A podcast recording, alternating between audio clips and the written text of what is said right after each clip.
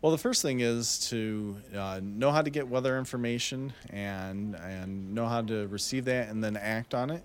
Uh, if we have a severe thunderstorm warning, you want to get inside your home and get to the center part of your home away from walls and windows.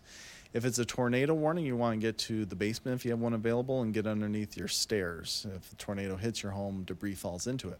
If you don't have a basement, the simple rule is to put as many walls between you and the tornado as possible. So that could be a small bathroom, closet, or the hallway. Get low to the ground, protect yourself with pillows or blankets or even a mattress to shield yourself from that flying debris. The last couple of years, uh, we have not had a lot of severe weather, at least in terms of thunderstorms and tornadoes.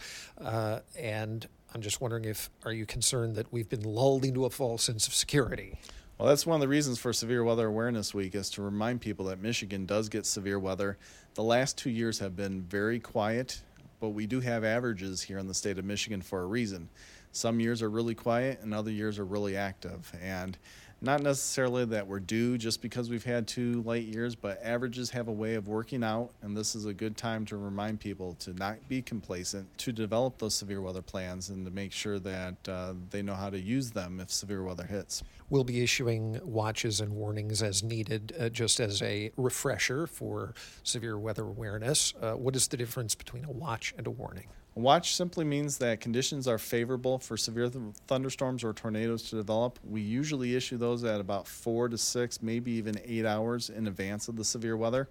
When we issue a severe thunderstorm or tornado warning, that's the time for action. That's the time to get to shelter. You may only have 10 minutes to get to that shelter before the tornado hits your home. And that's the reason why you need to act as soon as you hear that there's a warning in effect we haven't had too many uh, tornadoes uh, in the last couple of years. It seems the uh, biggest severe problem we've had weather wise the last couple of years around here has been flooding, uh, especially uh, late afternoon. Uh, the freeways get flooded.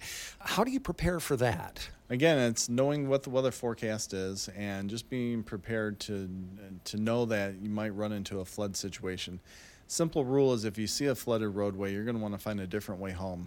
Uh, you know, maybe the best case scenario is your car gets uh, flooded out and you, you got to pay for a tow truck to get it out. Worst case scenario is it's a life threatening event, and anytime you dare to enter flood waters, it can become life threatening. So pay attention to the forecast, know when uh, flood watch is issued, and especially know when that flood warning has been issued.